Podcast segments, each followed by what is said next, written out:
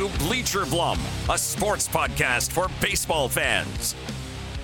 Now, the current master of banter for the Houston Astros television broadcast team, Blummer. Right. Everybody pile in, and you damn well better have your Astro gear on. Uh, obviously, we are a little Astro heavy on this podcast here on Bleacher Blums, brought to you by Jeff Blum and David Tuttle.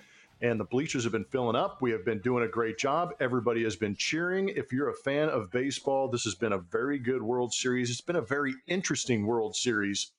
If you are a Nationals fan, you are probably sweating a little bit. We'll dig into that a little bit later. And for right now, it's been an interesting World Series to me in the sense that we have had every game won by the road team. The first two games were taken by the Washington Nationals in dramatic and blowout fashion, games one and game two in Minute Maid Park. And then it was the Astros with their back against the wall that have just absolutely stood up and announced their presence finally in this postseason, even overall, finally in this pro- postseason, but most notably in the World Series with a big outburst, with the uh, offense finally coming around. And what's interesting to me, too, is it hasn't been just one guy, it's been multiple guys who have put up some big numbers and had some big moments in this World Series for the Astros. So a lot of fun we will have talking about that uh, leading up to that. But uh, my my favorite number is number 27. Jose Altuve is number 27.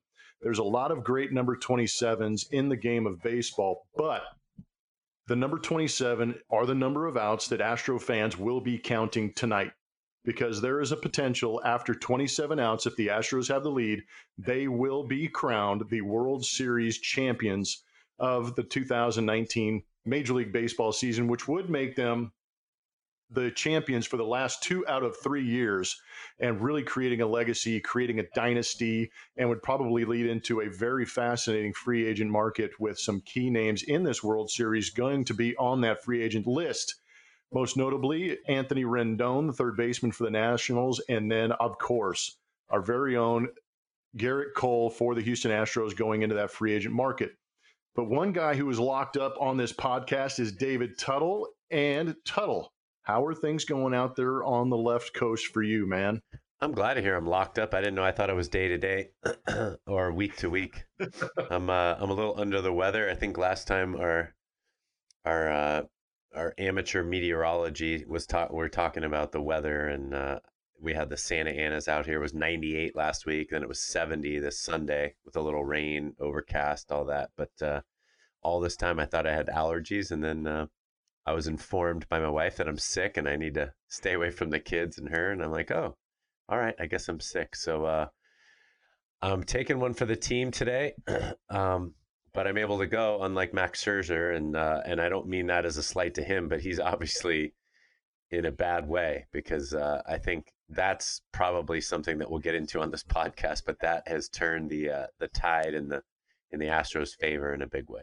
No, I completely agree. We are going to get in on that Max Scherzer situation because I'm kind of curious. Some of the reports I've been reading, and much like everybody at home who is getting into the articles, I agree with Tuttle in the sense that it kind of shifted things a little bit, especially that game five, which was so important to both teams being tied 2 2, that it eventually turned the Astros' way. But before we get into that, I'm always kind of curious when people are sick or start to feel sick, everybody has their own home remedy, everybody has their homeopathic family member that is pushing, you know, the natural drugs. And then there's always the person like me who's in the family where I'm like, dude, just give me the best drugs you got. I'm going, whatever's over the counter. How do I convince, you know, the doc- doctor to give me some kind of antibiotic? My wife hates that part. But before I give you what I've found that actually works really well for me, and the second I hear that anybody is getting sick, Tuttle, is there anything special you do, or do you do you try and prevent it? Are you a flu shot guy? Uh, you know, just in the sense of not political, but are you a flu shot guy, or are or do you have, or do you just slam start slamming bourbons to just try and kill off the disease? Yeah, let's make let's make this political. Um, yeah, so do we vaccinate our that's our? So much fun. That's right. Do we vaccinate our children or not? Um, you know, I'm not a flu shot guy, and part of that is you know having worked in the medical field for a while. Uh, I think the flu shot. I mean, just to get on the that side real quick, the flu shots trying to they're trying to predict the strain of flu for that year. So my thought was, you can get the flu shot and you may get sick or you may not get sick. You can skip the flu shot and you may get sick and you may not get sick. So that that's my stand on that. And I, I, you know, if you're a young child under the age of two and you're older than 75 or 80, then you're obviously a little more susceptible to things. So that's not a hard and fast rule. But for me personally, I mean, if my chances are 50 50 either way, I'm going to ride it out with taking it without taking a shot. Now, from this, from, you know, what I have now, like a little stuffy head, like cold. we got him. that was hilarious on, on cue. But, um, I just deny that I'm sick. I mean, like I said, I was pretending I had allergies. So now, if it's something worse, as you mentioned, then yeah, I may go to a little medicine, but I, am the kind of guy that tries to ride it out with no medicine whatsoever. I mean, I, I take medicine as a last resort. And uh, I'm really proud to say I think I've had antibiotics. Obviously, I had a surgery, so I had it there. And I've had antibiotics like once or twice in my life, whereas most people in the neighborhood are, you know, 10 deep in the antibiotic like you're you're immune your system is completely immune to anything they could ever do to you but uh, yeah i just try and tough it out and fight it off and i'm that's i'm not saying that as a as a as a brag i'm saying that as i mean it's probably not a good way to go about it because you know maybe makes things last a little bit longer no, I'm I'm I'm an antibiotic guy. I, as soon as things start feeling sour, I hate. I'm the worst sick person ever. You can ask every person in my house. As soon as I get a little bit of a sniffle or start to get those aches and pains, or I just don't have the energy, man, I am in complete pout mode. I'm a complainer, whiner, powder. I mean, I'm just like I can't do anything, and then I'm then immediately when my wife takes off or goes run some errands, I'm immediately on with, you know, Teladoc or the local urgent care. And I'm like, hey, can you guys get me in? And then I, I play up the symptoms. I need a Z pack. I'm dying over here. I got a job to do, you know, and uh, yeah, so I'm that guy. But my go to, the second I find out anybody in my house is uh, is sick, and I give a lot of credit to my wife because she's really she does a good job of researching and educating herself and all of us on on home remedies and a little more homeopathic type stuff to where you know you don't have to get to the antibiotics. Dude oregano oil. Oregano oil pills have done wonders for me. Throughout the course of the season if tk or julia shows up a little bit sniffly i travel with it and i'll take one uh, oregano pill in the morning one at night and boost my immune system. And for whatever it, it, either, it either limits the amount of time i'm sick or i don't even get sick at all. So I'm a big fan and proponent of oregano oil, but if I get past that point and I'm sick, forget it. I'm going to be a complete. I probably I'd probably be on this podcast right now with Tuttle fighting through his right now. I'd be like, man, dude, this sucks. You got to carry the podcast again. Hey, you know what's funny? Those placebo pills work really well. So whatever, whatever, whatever floats your boat, man. That, Shut up. Get yourself blasphemy. get yourself mentally squared. And um, there's a bunch of people that take oregano pills out there. They're going to write in Say, hey, come on, oh, No, they're like, get with the program. Didn't even work, man. In our uh, neighborhood, uh, that... in our neighborhood, they call that what you get is a man cold. So everybody else gets sick, but a man cold is the minute the minute you have a sniffle, it's like the worst thing that's ever. You know, it's like you got the bubonic plague. That that's a, that's known as a man cold around the neighborhood here. Like all the women yeah. get together and go, "Oh yeah, your husband got the man cold where it's like, oh, you're shivering on the oh. couch and all you have is a sniffle. Yeah. Big baby. It takes me 15 minutes to take the trash can down the driveway and put it out front because I'm just fighting through hell to get down there, sacrificing myself for the family. Uh, speaking of sacrificing, uh, you know, fans have sacrificed a lot of time to get on our website, going to bleacherblums.com and giving us a lot of great questions on mailbag. And uh, this is the time where we transition and try and answer some of those questions. We've been getting some great ones, almost too many to count. And we are going to try and, you know, filter through some of those, answer as many as we can, and get those answers and thoughts and opinions to you. So we appreciate everybody who has subscribed, everybody who has rated and reviewed our podcast. We are having a blast and we love the interaction too because people have really started to step it up. You know, obviously, that you can reach David Tuttle on Twitter at Real David Tuttle on Twitter and Instagram, and myself at Blummer27 on Twitter and Instagram. But if you want to know a little bit more about David Tuttle and I, you can go to our website that Just Geek It Solutions uh, made for us and really did a great job. It's bleacherblums.com on the interweb, and you can check that out. You can find out more about Tuttle. You can find out more about me. You can uh, see if you want to hire any of us for a speaking engagement. That's something that I look forward to. Uh, you can reach us on Cameo on there, and you can also get to the mailbag, and that's what we're headed into right now. Tuttle's got some mailbag questions and comments that we're going to roll through before we get heavy into the World Series uh, talk, and then eventually what'll Tuttle say. There we go. Way to tee it up. I will say, I think most people go to bleacherblums.com and go, who the hell is this Tuttle guy? We know about this Blum guy. So get on there, find out everything you need to know about me, and then book Blummer for a cameo or a speaking engagement. And uh, keep it clean, folks. All right. So the first question is from Carla C. Uh, as most of these go, there's kind of a statement and a support and then a question. So bear this out, and uh, and it's mostly for you. Um, Dear Blummer, your last McCannon ball, McCannon ball, brought tears yes. to my eyes and got me right in the feels. I was late in the beginning of game one, so sadly I missed Brian and Evan. Oh, I was late to the beginning of game one, so I missed Brian and Evan. My question is for both of you. Oh, how are you received by your former team's teammates? Do they make a big deal out of you at your former venues? I guess when you go visit places like Chicago and things like that. Also, who broke Yordan Alvarez? I love you guys. You really make chemo sessions bearable.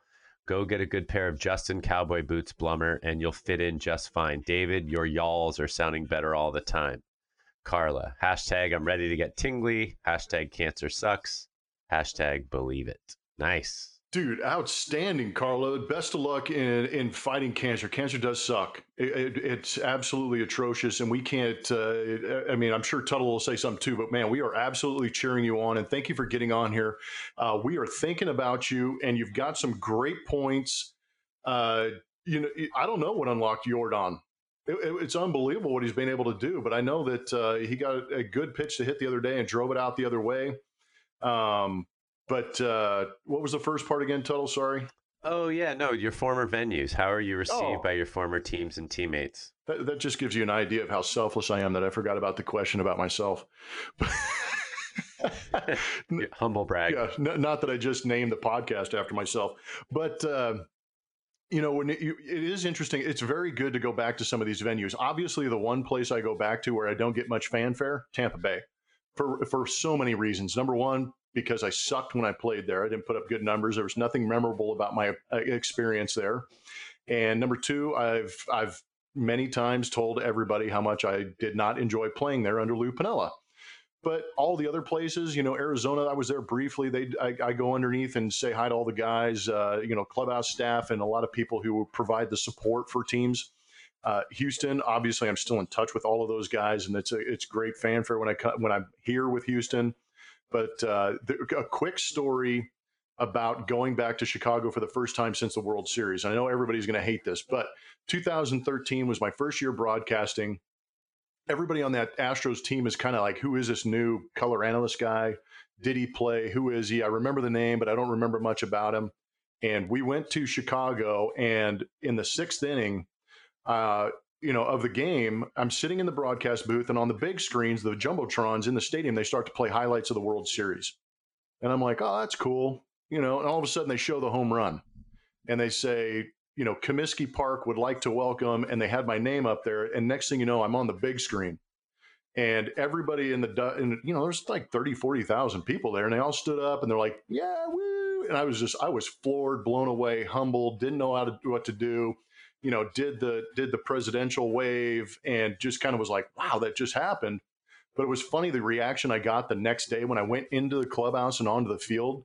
Everybody in the Astros uh, clubhouse and locker room like, oh, you're th- uh, that's the guy that came over, and all of a sudden I had like instant respect. So, yeah, it's a lot of fun going back there. San Diego does a good job when I get back there a lot too. I know a lot of the management. You know what's crazy is uh, the security guards and a lot of the support staff that I talk about those are the people that remember you the most and those are the people that you know you you know you've interacted appropriately when those people actually say hello and go out of their way to shake your hand so i absolutely appreciate everybody that i've come in contact with but opposing teams that i go through and see nowadays are very very hospitable and very uh, happy to see me you know, those are also the people that have the keys to the castle, and people forget about that. I was listening yeah. to another podcast recently about um, with a football player, and he was just saying that when he goes back to places that the security guard that he used to have a couple beers with after the game or whatever. And I mean, people forget that that th- that like you said, you know that you treated him right.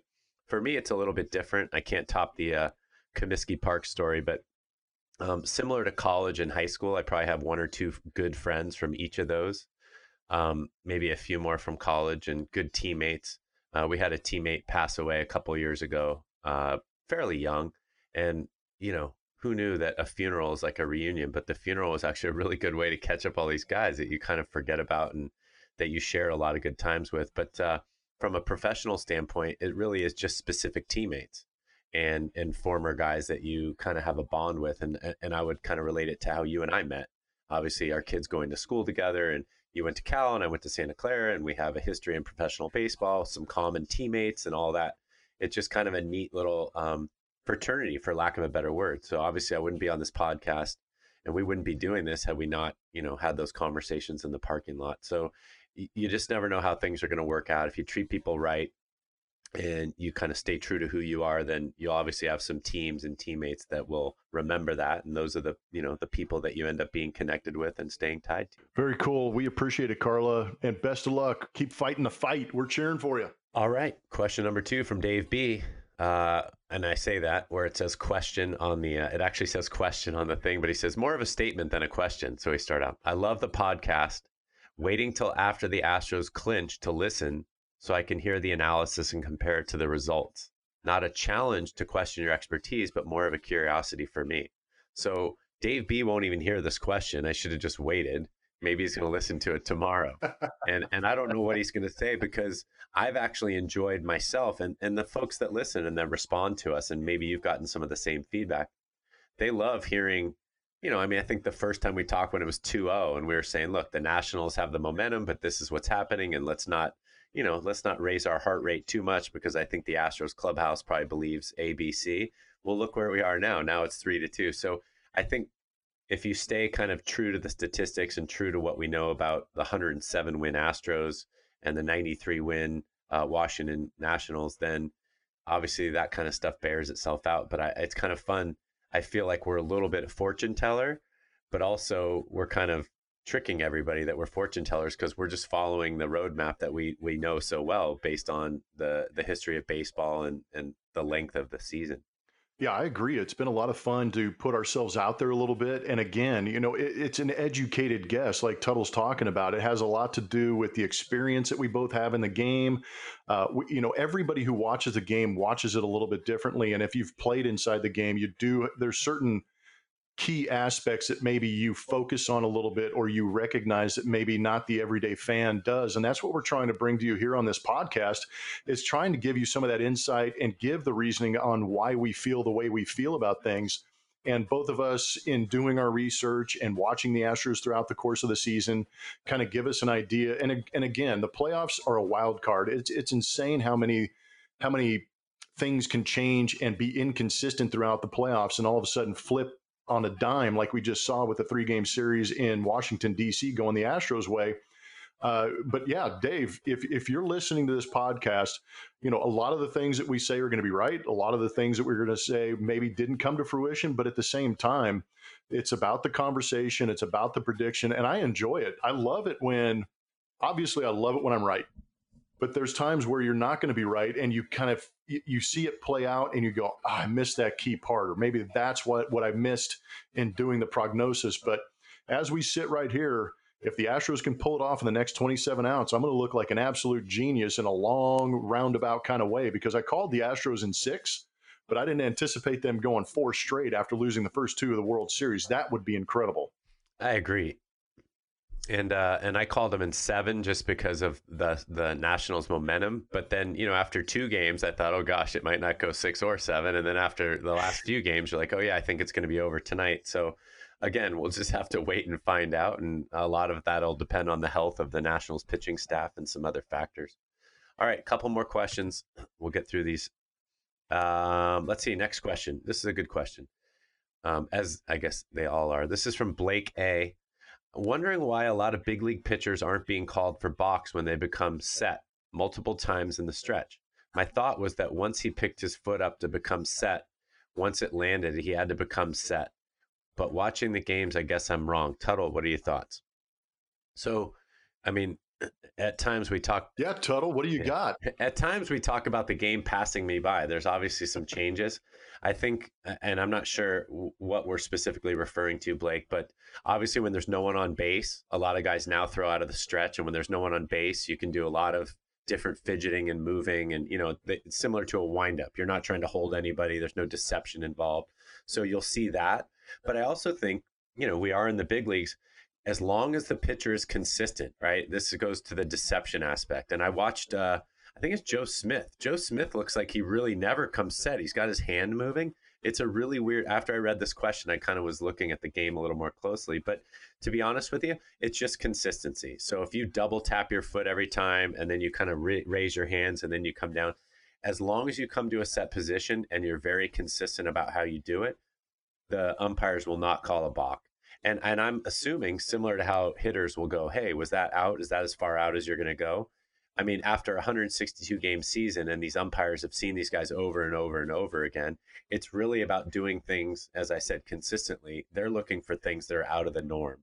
Something, as you know, that you know they're trying to deceive the runner, and that that opens up the can of worms to the whole debate. Then why are you allowed to step to third and throw to first if you're not allowed to deceive the runner? Right? But uh, anyway, so the simple answer to this, to this question is two things. One is nobody on base. These guys do a little more. I mean, we watch Osuna all the time do the delay. He does the double leg kick. He does a slide step. You know, he pauses. He does all kinds of different things. Um, he'll go over his head sometimes with the hands. Those are usually with no one on base. Um, in terms of somebody like Joe Smith, the way he comes set looks a little awkward, but he, you know, he keeps his hands still and he does that every pitch. If you watch him, they do it the same every pitch. So, um, and we talked about tipping pitches. I'd love to hear your thoughts on the consistency of these guys and what you're what you're noticing with these uh, these pitchers. Yeah, it's been a whole new era, but I love the fact that Tuttle brought up the fact that you know with nobody on, you can literally do whatever you want as long as you're in contact with the rubber and and coming towards home plate. And it's it's unique in this day and age with some of the uh, windups that guys have, especially with nobody on. They'll look like they're in the set position, but they'll step back with the left foot and then bring the leg up and come towards home plate. And what's interesting about that one is if there's a runner on third base and that's the pitcher's windup, he has to tell the home plate umpire, this is, I'm coming out of the windup. I'm not coming to the set. And then he goes into his windup. So you have to announce, literally announce to the umpire, look, it's going to look like I'm in the set position, but I'm going out of the windup. Please don't call a balk on me. Umpire tips his cap, says, okay, let's move forward. But when you get a runner on base, Tuttle is exactly right. Every guy is going to be a little bit different. But as long as they're consistent, and he and Tuttle's correct too, the umpires are looking for a deviation. Because if you deviate from your your regular consistent delivery towards home plate, then you're just trying to deceive the runner. Now, some guys will get a little too quick as far as the set position, but and they'll bounce you know, as far as the hands when they start to come down towards the belt or they start to get to that stop position where they don't literally just stop, they basically redirect. But again, it's all up to the umpire's discretion. If you had balking Bob Davidson out there, there'd be a lot more balks called, but he's out of the game. So there's a lot more leniency, I think, towards pitchers in these situations because it's flow of game it's uh, it's consistency, and unless they're really doing something drastic to try and distract the hit or to deceive the runner, then it's not going to be called. Yeah, so I mean, obviously, some of the same things we touched on the consistency aspect, but it is funny because I didn't know, I don't remember announcing anything to an umpire. It's like uh, number seventy-two is reported as an eligible receiver. You know, you're kind of like announcing it to the world. Yeah. But but I agree. I mean, it's really well, how about it's like, hey, hey, Mr. Umpire, I've got one of those weird, dorky windups. I am just letting you know. So when you see me doing it, don't laugh at me. Yeah, that's right. You've seen me all year, haven't you? I mean, you laughed at me the first ten times. Like, let's not laugh or call a balk in a crucial situation here. But, uh, but anyway, I, I, actually thought that was a really good question because it does seem to have changed, and that's uh, that's what I was saying. I don't remember ever having to go to an umpire. I was either in the windup or in the stretch. It was very, um, I think, visible and and easy to understand. But uh, you know, there are times when I look. I, I want to say it's um, Joe Smith that does. He kind of keeps his hand moving. Yeah. Am I right? He keeps his hand moving. He does, and it's kind of it, there's a little bit of movement in the glove. There's movement, and it's just, it never stops. Yeah, legitimately. So, but, you know, I, I mean, he's made it this far. They're not about to start calling it tonight. So, all right, one last question here from Cliff H.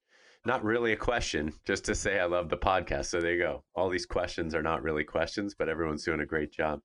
I'm catching up on the podcast and enjoy reliving some of the season. The one about breaking in the glove got me got to me, and I love breaking in my catcher's mitts. I would like to thank you guys for supporting the military and first responders as I am an Air Force veteran and I was a volunteer firefighter. Also, could you add a flag to the shirts with a thin red and blue line and maybe do a camo logo? Again, you guys are great. Keep it up. Oh, all right. Yeah, military style shirt. I love all the suggestions. I mean, we got all kinds of suggestions, don't we? Uh, we we do, and we probably deserve it because you know the podcast is one thing for Tuttle and I to get out here and do this. Uh, uh, thank you for for emailing in, by the way. And yes, we are all about uh, doing our best to support those who give us the freedom to have this podcast. But in doing so, you know, I think we get so podcast heavy, and I think during the season we're a little more focused on you know the actual content of the podcast. Whereas in the po- you know after this World Series is over, maybe we can focus a little bit more on expanding the brand, so to speak, because people are listening, and uh, we want to make this a truly interactive, a truly uh, rep- true representation of all baseball fans out there. So maybe we do make adjustments to the logo, maybe we do make adjustments to the T-shirts, and maybe. Um, you know, maybe maybe we start to have you know uh, more seasonal, more uh, you know holiday type stuff. Maybe a pink bleacher blums next October if we're around that long. If everybody keeps listening, or maybe you know next July Fourth, or you know one of those Independence Days or Memorial Days, we actually do a camo style and get that out there because I know I'm dying for a bleacher blums hat that's the one thing that's actually kind of killing me right now is that I would love to be able to represent that hat and get it out there. But we appreciate the suggestions. And maybe you know the maybe we should change it from mailbag to just comment bag, you know, because everybody's done such a good job. We have to please don't ever stop going to bleacherblums.com and sending the quotes that say "I love the podcast." I, I enjoy that thoroughly. Yeah, I do too. And you know what? You just made me think of a red Christmas shirt with the with the Bleacher Blums logo wearing a Santa hat, right? Or like there a, we go. like a Grinch logo. It looks good. Well, we know that we need to uh, give a shout out to Crush City Tees. Maybe they'll make some of these suggestions a reality. Um, hopefully, you're listening over there at Crush City Tees. I think they usually are, and I know they'll be at the game tonight. CrushCityTees.com is the place to go for custom H Town baseball tees. They have a direct to garment machine. They can make your idea reality with no minimums, no setup fees, and unlimited colors. They also provide embroidery and screen printing, design and printed in Houston, Crush City Tees, T E E S dot com. And I will say this: I, I spoke with them yesterday about the hats. We're pushing that pretty, pretty, you know, pretty well, I should say. Um, he needed to get a specific needle for that, but uh, but we're gonna get those hats out there. That's important to us, and uh, and I cannot have all my shirts now in my wardrobe be like navy, orange, or gray. I just can't. I just can't have it. So we're gonna have to, like you said, we're gonna have to get into the holiday spirit. I think the orange bleacher blum shirt will be really the orange and black will be nice for Halloween. But beyond that, we got to get, mm. like you said, maybe some green and red shirts out there, and uh, and just kind of diversify the wardrobe, especially if you're going to be wearing Bleacher Blums t-shirts and hats everywhere. Yeah, and we need to have more colored t-shirts because right now I've had more hair colors in my career than I've had colored t-shirts made for me. So there's, you know, maybe we'll uh, do that a little bit more. But I think we need it, it would be really unique to have it a little more, uh, you know, uh, in, in concert with maybe time of year and uh, events like that would be a lot of fun. But we are going to talk about the World Series. This is why we're here right now. This is the hot topic. I know the NBA season has started, but uh, I have not watched one minute of NBA basketball because I've been so engaged in what's going on on the field for the Houston Astros and Washington Nationals. I'm going to start this thing off because I, I don't want to go, I don't want to bury the topic. And I know there's a lot going on, and there's a big game tonight. Game six is tonight. It is going to be Stephen Strasburg against Justin Verlander. But the reason the Astros are in this situation is because they went into enemy territory up there in Washington, D.C., and proceeded to shut down the Nationals and score some runs. But real quickly, before I give you know a couple of my keys to what happened in those last three games, and we'll kind of try and recap those last th- three games real quick with some interesting numbers that we were able to pull out. But Tuttle, for you in watching those three games, Friday, Saturday, Sunday, what did you know? We talked about the expectation. The Astros pitching was going to have to step up, and the offense. But for you, Tuttle, what were there any keys or anything that you saw in those three games that really jumped out to you and said, okay, this the Astros have a chance? And did you expect them to win three on the road? Uh, I did not expect them to win all three. And uh, there is one specific thing that actually that actually stuck out, which is hilarious because I think we talked about this on a couple of the podcasts leading up to it. Um, more specifically, the the momentum. You have the momentum, and I said the podcast when they were down 2-0, I said specifically that AJ kind of needs to manage not panic mode, but he needs to manage more like Dave Martinez was managing because Davey Martinez was managing like every out was crucial and so without hitting the panic button, I feel like that part shifted. And and the point I'm going to make here is when he left Anibal Sanchez in the game with one out and Robles had just tripled. So I think the Astros were up two to one. You have Robles on third base. There's one out, and it was the fourth or fifth inning. So it's you know you're on the fringe of how your pitcher's doing, and you know he could have pinch hit someone there who could have got out as well. But I think all of a sudden what went off in my brain was oh my gosh, he's not managing the way he was before. He's not managing in the same desperate manner because if that was the, you know, if that was the eighth inning, Sanchez would not have stayed in the game. So, hey, it's the fourth or fifth inning. Anibal's going to be our guy. We got to get him to kind of extend. Well, he gets out, and Robles is still in third with two outs, and then Trey Turner gets out. And now that run doesn't come across. And then that kind of, but to me, they're up 2 0, two games to none.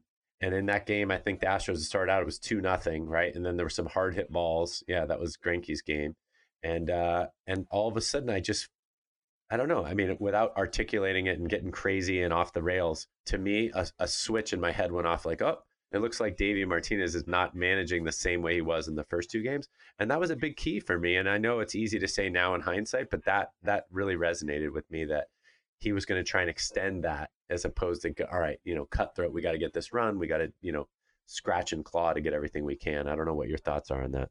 Well, I think it's really interesting because you know you're up two to nothing and you go home and you start Anibal Sanchez and you already know that the, your one of your main weapons coming out of the bullpen is starting the next day. So Patrick Corbin is a guy who came out in game one in relief of Scherzer, and then he is going to start game four. So going into that game, they knew they were going to ha- be missing a part out of their bullpen. And I think it's interesting. I don't know if you can lose momentum so quick. And I think that's what Tuttle's trying to get at is that he wasn't managing to win the game. He was managing to keep the game where it was at, so to speak. And once you lose control like that, and once you fall behind or you start to question things, that's where that momentum shifts towards the Astros. And I bet you the Astros felt the same way. And that's why Tuttle can't put a number or an analytic to it, is because you know that that uh, that that animal instinct when you're in the heat of competition, you kind of perk up and you're going, wait a minute, he, he's sitting back right now. He's he's gonna he's gonna leave this guy in there. Eh, that all of a sudden you smell blood in the water and you go for it, and it kind of talked about the shift in momentum because the Astros did get that one. Greinke pitched well, and then you moved into a bullpen game. And I'm not sure if Davey Martinez maybe had that in the back of his mind, saying, "Oh well, you know, if today doesn't go as well as we want, we're we're up two to one. We got Patrick Corbin going against what's potentially a bullpen day." And I tell you what, Game Five couldn't be further from a bullpen day. That was Jose Urquidy's day, man. That dude flat stepped up, and that's what I love about the postseason too and that was one of my keys is that you're going to have to use the entire 25 man roster whether you want to or not the jake marisnicks the jose urquidys the kyle tuckers these guys are going to have to step up in big situations and joe smith to your point talking about him earlier I don't know if that was a guy that they were actually counting on. They're like, well, it's nice to have a veteran out here who can get some key outs. But all of a sudden, the way Joe Smith is pitched, he is in a high leverage situation and he can play some matchups against the Washington Nationals. So some things have transpired and the momentum all of a sudden kind of snowballed. And what was supposed to be a bullpen day turned into a, um, a bullpen day for the Washington Nationals, not the Houston Astros. And my key to this three game run, which surprised the living crap out of everybody on the planet, RISP. Again, man, I will wear this number out. Hitting with runners in scoring position. Winners get big hits, losers do not. And it was kind of funny. I don't know if you saw Anthony Rendon's uh, comments after game five, how they're like, you know, you guys sucked with uh, runners in scoring position the last three games. How do you change that? And he's like, well, you got to get hits. And the reporter, you could see him get annoyed, man. I mean, I, Oh, yeah. for you, you being an ex-player, and the way he reacted to the question, so the reporter kind of pressed him a little bit and said, "How do you get hits?" And he goes, "Well, you just go out and you know put together a good AB, get a hit." And he goes, "No, but you know what are you thinking? How do you actually do that?" And he grabs a bat and he goes, "Well, you put this part of the bat on the ball, and hopefully you find some open space out there." So you could tell he was getting a little bit annoyed, and I think that that's in the psyche of the Washington Nationals. But the RISP number for the Astros off the charts in those three games, where they averaged 6.3 runs per game. And Tuttle, as a pitcher, you're going to win a lot of ball games when you're getting six plus runs per game. Yes, you are, and uh, and you and I did talk about that Rendon thing. I mean, and I thought it was really funny because obviously that reporter got under his skin, but the other two reporters on the other side were like, "Oh, what kind of wood is that?" Right? He pulled out his bat and he's like, "It's maple," and he, uh, they did a good job of kind of lightening the mood there. But I really actually liked Anthony Rendon's response aside from the sarcasm when the guy said, "Well, what do you do?" He's like, "Well, you know, then you go one." He said, "You're 0 for 19 with runners in scoring position." how do you change that? He goes, well, Mhm. I come out tomorrow and I put this part of the bat on this part of the ball. Then a one for 20 and two for 21 and three for 23 and four for 24. Like he just started, you know, four for 23 and he just kind of added the numbers, mainly saying, hey, I'm going to try and get a hit every time I'm up there, especially with runners in scoring position. But, you know, we've talked about this kind of ad nauseum on the podcast. I mean, these guys are professionals. He's going up there, he's trying to do his job every single time. Um, I want to go back to the reason your key to the series or your key to that, which was Urquidy. He was the key. I didn't. Yeah. I didn't. You know, I don't know much about him, but I kind of, you know, the Giants had a guy in their bullpen a couple years ago that looked like Urquidy would come out and he threw 93, 94 as well. But Urquidy was up to 96, 97. And I think he might have had the reputation in the Nationals, at least the scouting report, that he was kind of a, you know, sinker, slider, changeup guy. But he was, I mean, he was challenging those guys, especially in crucial situations. And, uh, and uh, he, he caught everybody off guard. Probably the only people he didn't catch off guard was himself. I mean, even the Astros thought, all right, it's a bullpen day, and whatever we get, we get. But uh, Verlander said this in when they escaped the uh, the five game series with the with the Rays. He said the one thing you cannot do in a seven game series is hide anybody. Every single guy in this clubhouse is going to have to participate and contribute. And uh, go figure, he's a he's a soothsayer, you know, and uh, and that's so true because, like you said, Marisnick or Keedy and all these guys um, are are participating and, and doing a damn good job. And I think that, along with the point I brought up earlier, are, are a couple of the keys to how this thing's gotten turned around. Yeah, and using that whole 25 man roster is is huge. And some guys that I want to highlight. Obviously, Joe Smith has stepped up in some key situations with Pressly. Maybe not 100% on that right knee. Will Harris, my God, there you know there's a word they use out here in Houston called trill, and it's kind of you know that you know chill, you know relax, chill. Man, trill. He is now Trill Harris in Houston because the dude has been absolutely lights out. And just to give you a little background, maybe help some of you out out there who still think he's Will Smith. Um, he's not. He is Will Harris. Uh, he- he's an LSU guy, but man, everything I've heard AJ Hinch say about this guy and everything I know about Will Harris is a phenomenal dude, but he's almost to a point, it's a fault that he keeps taking the baseball throughout the years he's been an Astro. And AJ Hinch has even admitted as much that sometimes he abuses the fact that he has a guy like Will Harris out there where he doesn't necessarily pace himself with him. He just goes, Will, get in the game. And Will says, okay, coach. And he goes out there and does the job. But he has been absolutely lights out in uh, in the World Series. And I love the fact that he's been good for a long time with the Astros the last four or five years, but now on the national stage, really getting some attention. And I think that's been a lot of fun to watch. And the other thing, talking about the offense, and I'll let you jump in here, Tuttle, whenever you want, before I get to tonight's matchup, is is the offense for the Astros. We've we've seen a big home run from Alex Bregman. We've seen a big home run from Yordan Alvarez, George Springer, Carlos Correa, and a big hit from Yuli Gurriel. And that right there, the ability to be able to rattle off six names, five, six names in a nine man lineup is a huge turn on for me. And I think that's the biggest thing and probably the most worrisome thing for Strasburg going into this game six is who's who's beating you. And on any given night, it's been one or one or three of those guys. So now, who do you key on to not let you beat you? But it's been a team offense in those three games, and they need to bring that home to Minute Maid Park. You know, I, I touched on this before, and that's what I said the keys to the series when we said six or seven games. I thought the Nationals had momentum. And of course, they had the two horses to match up with Verlander and Cole. But the lineup from top to bottom was exactly what I, I, we touched on. And that's not, I'm not just tooting my own horn. I'm saying that that is how they won so many games. And that's why they're such a valuable team because it doesn't have to be one guy. You're not waiting for Juan Soto to carry the team to the promised land or Rendon. I mean, those two guys. It's Correa can do it one night. Altuve can do it one night. You didn't even bring him up in the conversation, which is hilarious. Good point. So that yeah. makes it seven deep, right? And then Kyle Tucker has had some mm-hmm. hits. I mean, his base running's been a little suspect, but but he but he can hit. So uh, another guy you can bring off the bench, but again, I just bring up Verlander's point. He said everybody's going to have to contribute. The Astros are, are, the epitome of that from a team perspective, and they don't have guys just scrapping and clawing. They have guys that can, like you said, leave the yard. I mean, you, you know, Yordan, who knows where he went, but he's back. I mean, you don't want to throw him a meatball; he'll he'll he'll hurt you. So I think that that's why the Astros are the favorite. That's how the Astros got the momentum back, and that's why the Astros are going to win the World Series in the next uh, two days. Wow, Tuttle calling it right there. I love it. I want to jump into tonight's matchup because I think tonight is going to be a great game. It's going to be a tight game, but I believe that the Astros are going to end up pulling it out late in this ball game for the World Series championship here at Minute Maid Park this evening. And it's Justin Verlander versus Stephen Strasburg.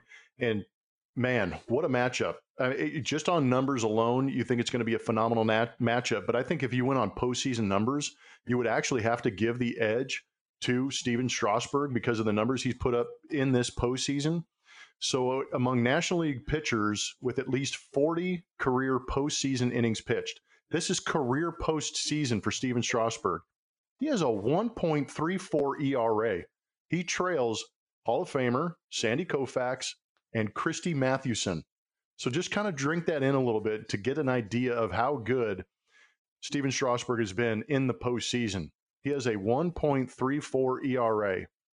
Man, so going back to August 20th, he's 7 and 1 with a 1.82 even this season. So he is on a tear right now. He is pitching extremely well. On the other side, you've got a little bit different story. Justin Verlander alone in the World Series in his career, he has pitched in 6 games. He has started 6 games. He is 0 5. The team has gone 1 5 and his ERA is 5.73, and he only has 36 strikeouts in 33 and a third innings pitched. And one more thing if Verlander gets out of the first inning, you might as well sew it up because the first inning has been absolutely destructive this postseason for Justin Verlander. If he can get through the first inning, the Astros will win the World Series tonight. In the first inning, though, Justin Verlander's ERA 6.20. So, what do you got on the starters for tonight's game? And more importantly, probably, well, let me ask you this first. What what is the issue for a guy if he's getting blown up in the first inning? What is the story behind that? That's a great question. Uh, I think Scherzer's has, has the same issue. His, his ERA is like a five in the first inning, and then it goes down after that. That's and, a great call. And both those guys are obviously two of the preeminent pitchers in the game. Uh, I had days like that, and I, I said this before on the podcast where – if you had two or three starts like that in a row, you would end up uh, you would end up trying to throw an extra inning in the bullpen. We talked about changing it up last time, not not a jinx or a superstition, just to change your mindset up. So you would actually throw a full inning of 15 pitches down in the bullpen, sit down, get up, and then finish your warm ups like you kind of threw an inning. And I think that's a that's a key way to go about it. But you know, in all honesty, again, I just believe in these short series. It's so hard to go back. We, we've been crushing Kershaw. We know Verlander and Kershaw are two of the best pitchers in the game. Verlander, they had the stat up the other night. He's 0 and 5. He's no no uh, frontline pitcher, no pitcher has lost their first five decisions ever in a World Series, um, in the World Series setup. And I will tell you why that happens. Most people don't get five chances. If you're 0 and 4, you're not going to get another World Series start. I mean, all this stuff is so crucial that just tells you how good he is, and that's why they keep putting him back out there. Same with Kershaw. So the more chances you get, you know, the the more chances you have to fail or succeed, and it's not always going to go your way. I also think, as we said, these are small uh, sample sizes, and the teams are ready to go in the first inning. The scouting reports fresh in their mind. The crowd's into it, especially when you're on the road, like it was last time. I guess they were at home last time, but um, you know, us against the world uh, attitude. And I think good pitchers the best pitchers, and I think Cole changes up. So this will be more of an answer to your question. They try and establish that fastball. They try and get after you in the first inning. They don't want to throw the bag of tricks at you in the first inning. You know, they're going to go, "Hey, hard stuff." Well, guess what the guys are looking for? Like, all right, if I get a good fastball, I'm to I'm to swing. So Gerrit Cole, after having a rough game, his first game comes out last game, slider, hammer, slider, hammer, and these guys are like, "Whoa." All right, that's a change. So when you add all of that up, it's like, all right, we've got the scouting report, we got this guy, but as you know, a good confident pitcher is like, look, this is my game. I'm going to go establish my stuff, and that ain't always going to work in the World Series. You've got to you've got to be uh, you know kind of like halftime adjustments. And I look at the difference between Cole's first start and the second start. I would expect to see more of that tonight from Verlander, just just so he can get out of the first inning and then you know after that it's all downhill right? Gosh you have you have no idea how much i love you right now because i am with you in the sense in watching gerrit cole's first start it was drastically different in the second start. And he said as much in the post-game interviews where he's saying i had to get on my slider i had to get on my curveball and he did. He left a couple out there early on but then he went to the you know he got out of that first and third situation after giving up uh, hits to uh, who was it, Rendon and Soto, and things looked like they were getting out of control. But he went right back to the off speed, got ahead, got the strikeout. So I, I, I applaud you, and I'm grateful for you bringing that up because it was it was fairly evident that he was doing that. And I think what's unique and what Justin can use to his you know to his benefit is mixing up that scouting report and recognizing the success that Gerrit Cole had with that because they do have similar stuff with the firm fastball, the hard slider, the big curveball, the occasional changeup mixed in there. Uh, I've already told you I think it's going to be the Astros tonight. Uh, how do you see tonight's game going, uh, Tuttle? Yeah, I could I could see the same thing. I I, I want to just kind of touch on what you said about Soto and Rendon. They both got on against Cole. And I think that kind of goes back to the earlier point about the strength of the lineup. It's kind of like, all right, here comes Cole with a 93 mile an hour slider. You know, when you're getting into the sixth, seventh, eighth guys in the order, that's a lot different than getting into the Astros sixth, seventh, eighth guys, right? You're going to face Correa. And, yeah. You know, I, I, I kind of see it the same way. And again, this is all based on momentum. I mean, Verlander could give up two or three in the first inning if he doesn't change and change his style a little bit or change his approach. But if he only gives up two or three in the first inning, I still see the Astros offense kind of going. You know, I know uh, Strasburg's on the mound, but I don't know. It could be a, it could be a closer game than I would expect. But like you said, if JV gets out of the first inning kind of unscathed and gets into the fifth or sixth inning, I just see the the snowball the avalanche coming down uh, on the Nationals because of the momentum that the Astros have being at home and and realizing that it's a closeout game. Astros in six tonight. 27 more outs for Astro fans if you're hanging in there. That is what we are going to give you as far as the Astros talk is concerned. Those are the, our, our previews, our predictions, our thoughts on how they got through those last three games to put themselves in position up three to two over the Washington Nationals. And the, my man is feeling sick. He is down, but I can feel the energy even though, right? You know, right now in the moment in this podcast, and that's why we're going to throw it to What'll Tuttle Say.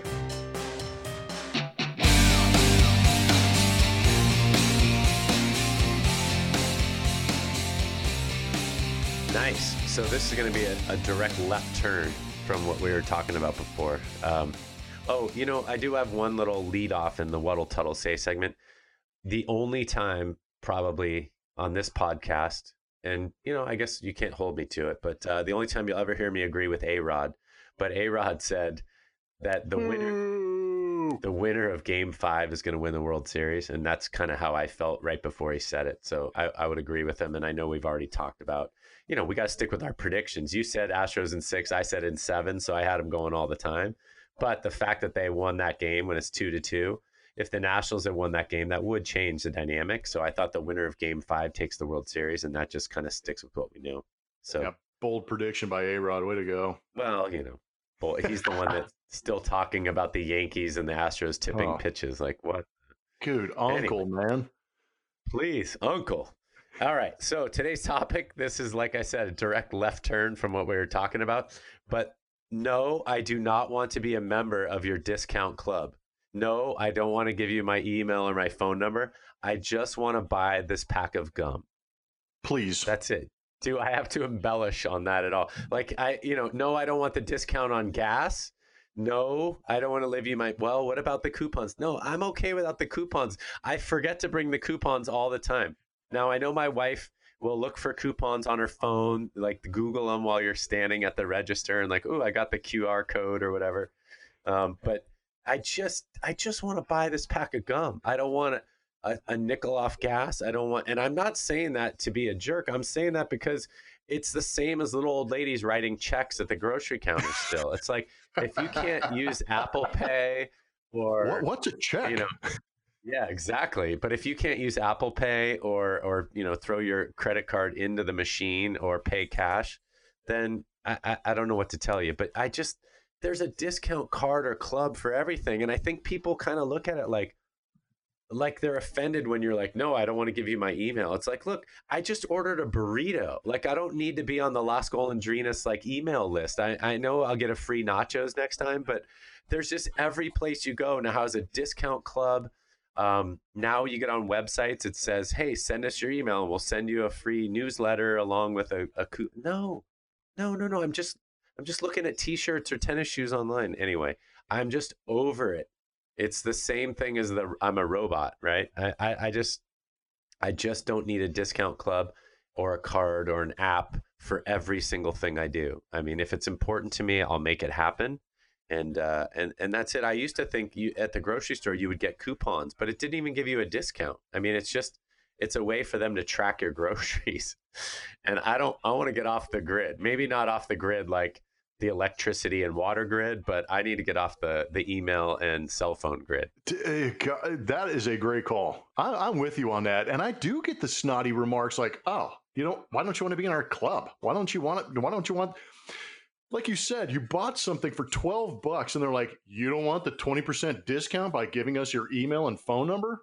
Nope, I don't because for the 20% that I'm saving, I'm going to get 40% of the emails in return. I don't like that. That's not a fair exchange for me, man. And then all of a sudden, you're going to sell my number. You're going to sell my email to 98,000 other companies. They're going to just tag me and everything. And here I go on my unsubscribe button. I've got to unsubscribe from 4,000 emails.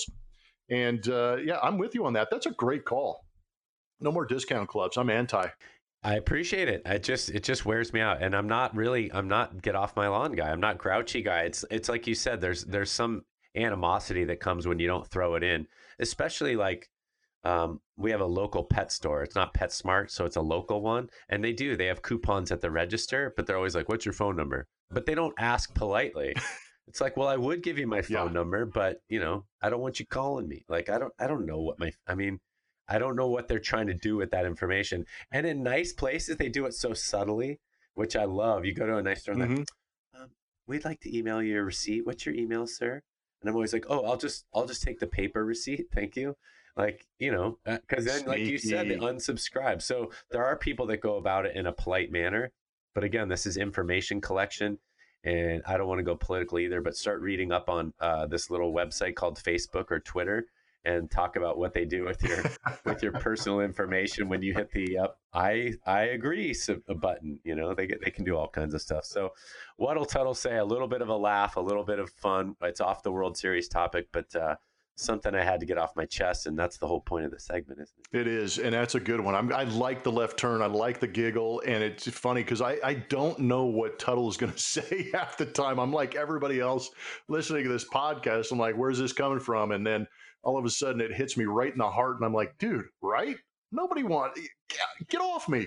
I mean, granted, well, you know, if it was you know something I really truly believed in or I knew I was going to shop at a lot, but I'm with you. I'm, I'm a little bit of a skeptic in the sense that I know that the you know it's more of a marketing ploy, especially at the supermarket because they're trying to you know figure out how to cater to what you're going to buy so you buy more.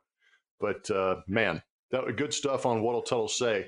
And I tell you what, it has been a very good week for the Astros. The weekend obviously was dominated by baseball, football, and basketball, but we like to get Tuttle on the spot, get some predictions from him on the World Series, but we've also been relying on him in a segment we call Don't Bet on It. And dude, I tell you what, Tuttle Tuttle's stepping up his game. You had a heck of a week, didn't you? I finally got out of the 667 zone and made it to a, a thousand here. So I, I, I, hit three games. Uh, Colorado plus 13 and a half against USC, which that was the Friday night game, and the podcast didn't come out till after. So that was my bad. No, that's why the segment's called "Don't Bet on It" because you know, in hindsight, we look like geniuses, right? Hey, I'm gonna, I'm gonna, we're gonna put the podcast out after the games happen, and we're gonna look great. Maybe that's why I went for three for three this week. But uh, no, but the two NFL games I got as well, and that that was out before the New York Giants covered a backdoor cover, sort of.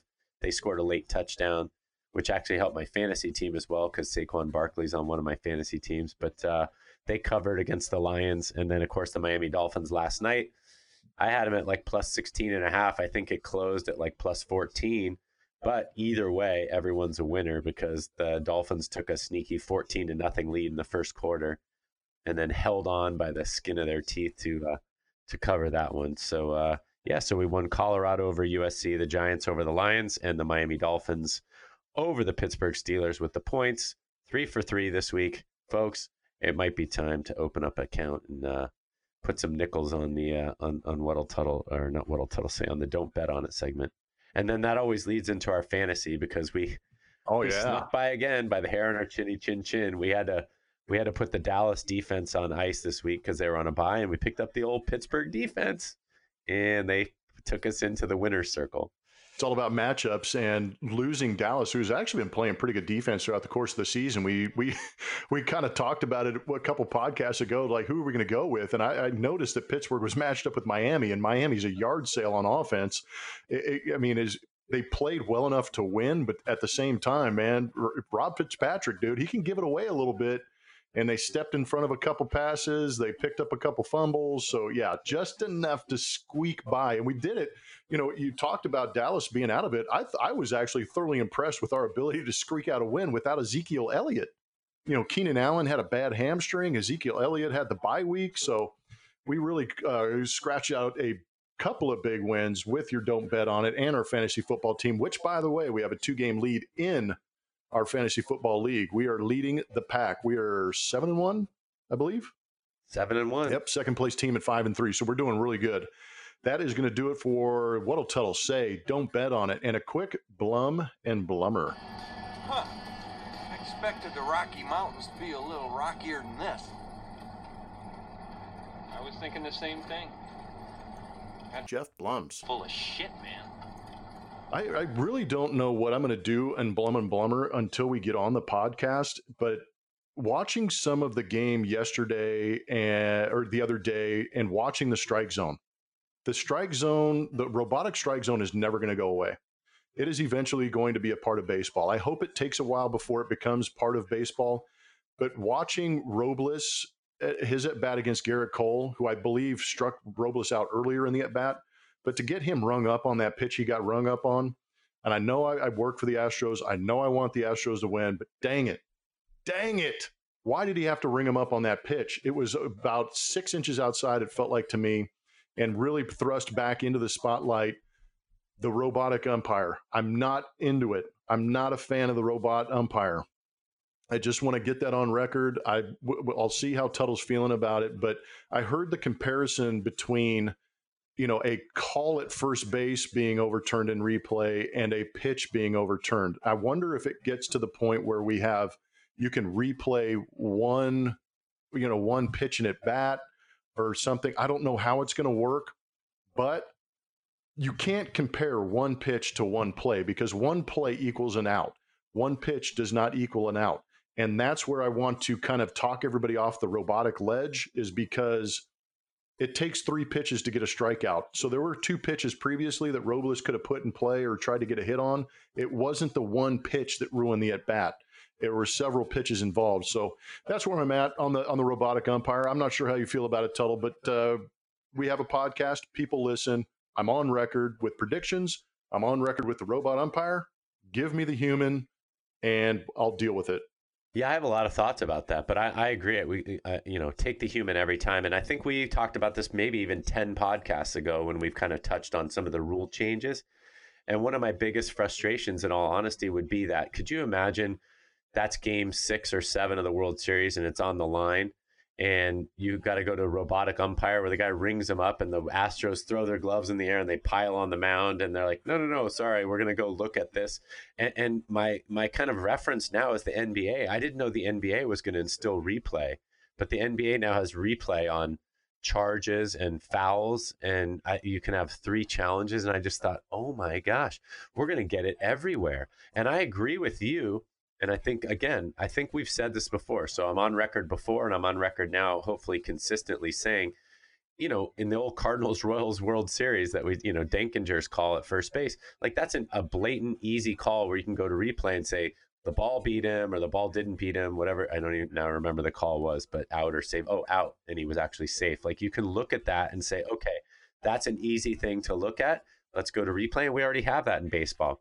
Balls and strikes, as you know, much more personal, much more intimate, um, even from a hitter's perspective. Like, hey, ump, is that as far out as you're going to go? Yup. And he calls that pitch super consistently. The thing I have with, I have two at bats specifically. One is Correa's at bat. I thought that was a strike on the pitcher. One, two, hammer, strike three. Oop, nope. And the next pitch he crushes and makes the game four to nothing. I would have been more upset about that. But then it, again, it's four nothing. So does that pitch ruin the whole game? No, it doesn't. And then with Robles at bat, the pitch before that was a strike, in my opinion. Without the robotic pitch, whatever it is, it almost looked like Robles was pulling the little league. Like I'm just going to stand up here and hope he can't throw a strike. That pitch before that was a strike everybody. I mean, Chirinos was going, or was it Chirinos? Yeah, Chirinos and Cole had kind of headed for the dugout. Oh, and and I know the Twitter Twitter sphere and all that stuff. They go, oh, it's a makeup call. Umpires don't do that. No matter what you think, it's not a makeup call. He's in the situation. He hears the crowd roaring. The whole thing's there. So there are some environmental uh, factors, but if we're going to do that on every pitch, look, the pitch before it was a strike. The pitch that he called him out on was a ball reverse it and he's already out and we're not having this conversation. So I just think if you start getting down to the pitch, as I already mentioned, if you're going to call strike three, the World Series is you know over and you throw the gloves in the air and they pile on the mound and then you're going to start replaying the pitch. I, I, think you're opening up Pandora's box. You're opening up a can of worms that uh, that that that's not right. And I will say, it and I got to give them due credit. I was listening to Spilborghs and Lidge on MLB yesterday. So Brad Lidge, former Astro, obviously Ryan Spilborghs talked about, and he never finished the point. So I'm going to finish the point for him. He was just trying to bring this out is he got to play a year in Japan and had the the uh, the pleasure of going to a sumo match. And he's like, you go to these sumo wrestling matches, and he said those things haven't changed since the 16th century or the 17th century, 1650 when they came around. The the the little um, the arena is the same, the environment's the same, the way they feed these guys is the same, and the rules are the same. And they have a human there looking at whether you step out of the ring or you get pushed out or what. He's like, could you imagine in sumo wrestling now they're like going to bring in some electronic like sphere to see if the guy stepped out of the ring or if he did this. You know, obviously I don't know the rules of sumo. Spilborghs didn't enlighten us on that either, but I will say he he he never finished by saying I think he finished with a question saying, "So, should a baseball be more like sumo wrestling or should it go?" I'm saying there's nothing wrong with keeping things the way they were, the human element, the tradition of it. And I realize there's money and there's technology involved. I just have a strong opinion that we can we can live with some things the way they were, just like grandpa said, right? You can still sit on the front porch in a rocking chair and drink your lemonade. You don't need your cell phone. You don't need a, a rocking chair that moves on its own. You can push that with your own legs. So I, I just think, I just think that we're, we don't know what we're in store for. And if I look at the beginning of the NBA season, I don't like where it's headed if that's what happens with baseball. Strong opinions from my man Tuttle, and I love it. And I'm with you in the sense that once you start pushing that envelope and you start opening things up, you know what's hard to do? It's hard to reverse the fact you know, once you start opening and replaying everything, all of a sudden anything is going to be replayable. And we're going to be sitting there for 15, 20 minutes a game trying to figure out if a ball was a strike or a strike was a ball, was his foot in the box. What, you know, it, it's, it's going to be crazy. And then if you all of a sudden realize that that is a bad thing, how are you going to reverse that? It's going to be crazy, but uh, that'll do it for Blum and Blummer. It's also going to do it for Bleacher Blums. I know that uh, out in California, talking to some friends, obviously Tuttle, but uh, even some friends up in the Bay Area, there there are tough times. The weather is crazy out there. The wind gusts are at 60, 70 miles an hour. Uh, the electricity's getting turned off. It's it's a it's bedlam out there. It feels like, and according to reports, obviously the media can exaggerate a little bit, but uh, I just want to you know throw some thoughts and prayers out for all of the first responders, obviously, but all the firemen who really go out there and put themselves in harm's way. And to the to the citizens that are affected by this, listen, don't be a hero. Let the heroes be heroes. Those are the first responders and the firemen and the policemen and women who are trying to save you and keep you out of harm's way. And of course, everybody oversees some big developments across the across the pond uh, with uh, some key people being knocked out of this world, and a lot of it due to our military, Delta Force, Navy SEALs. Man, you guys and ladies are phenomenal humans, gutsy as hell. Proud of you. Proud to be an American. Tuttle, do you got anything to finish this thing off? No, I second that, and just uh, just kind of a shout out again to Cliff who sent in uh, the, one of the mailbag questions today. Right, he's a military guy, uh, yeah. Air Force vet, and a volunteer firefighter. I mean, those guys know what it's like to be on the front lines, and of course we don't, but we're not we're not necessarily willing to at this age, especially not willing to find out. So uh, we appreciate you guys, and uh, and our thoughts and prayers are with you, and uh, I'll look forward to you know, talking to you in a couple days, Blummer, and we'll see where we stand. But uh, I have a good feeling that uh, that the Astros might be uh, hoisting another trophy before the next time we speak. I like it, and that's going to do it for Bleacher Blums. An exciting time to be a baseball fan with the season winding down. Tonight could be the night for the Astros if they get after it, but most of all, if they believe it.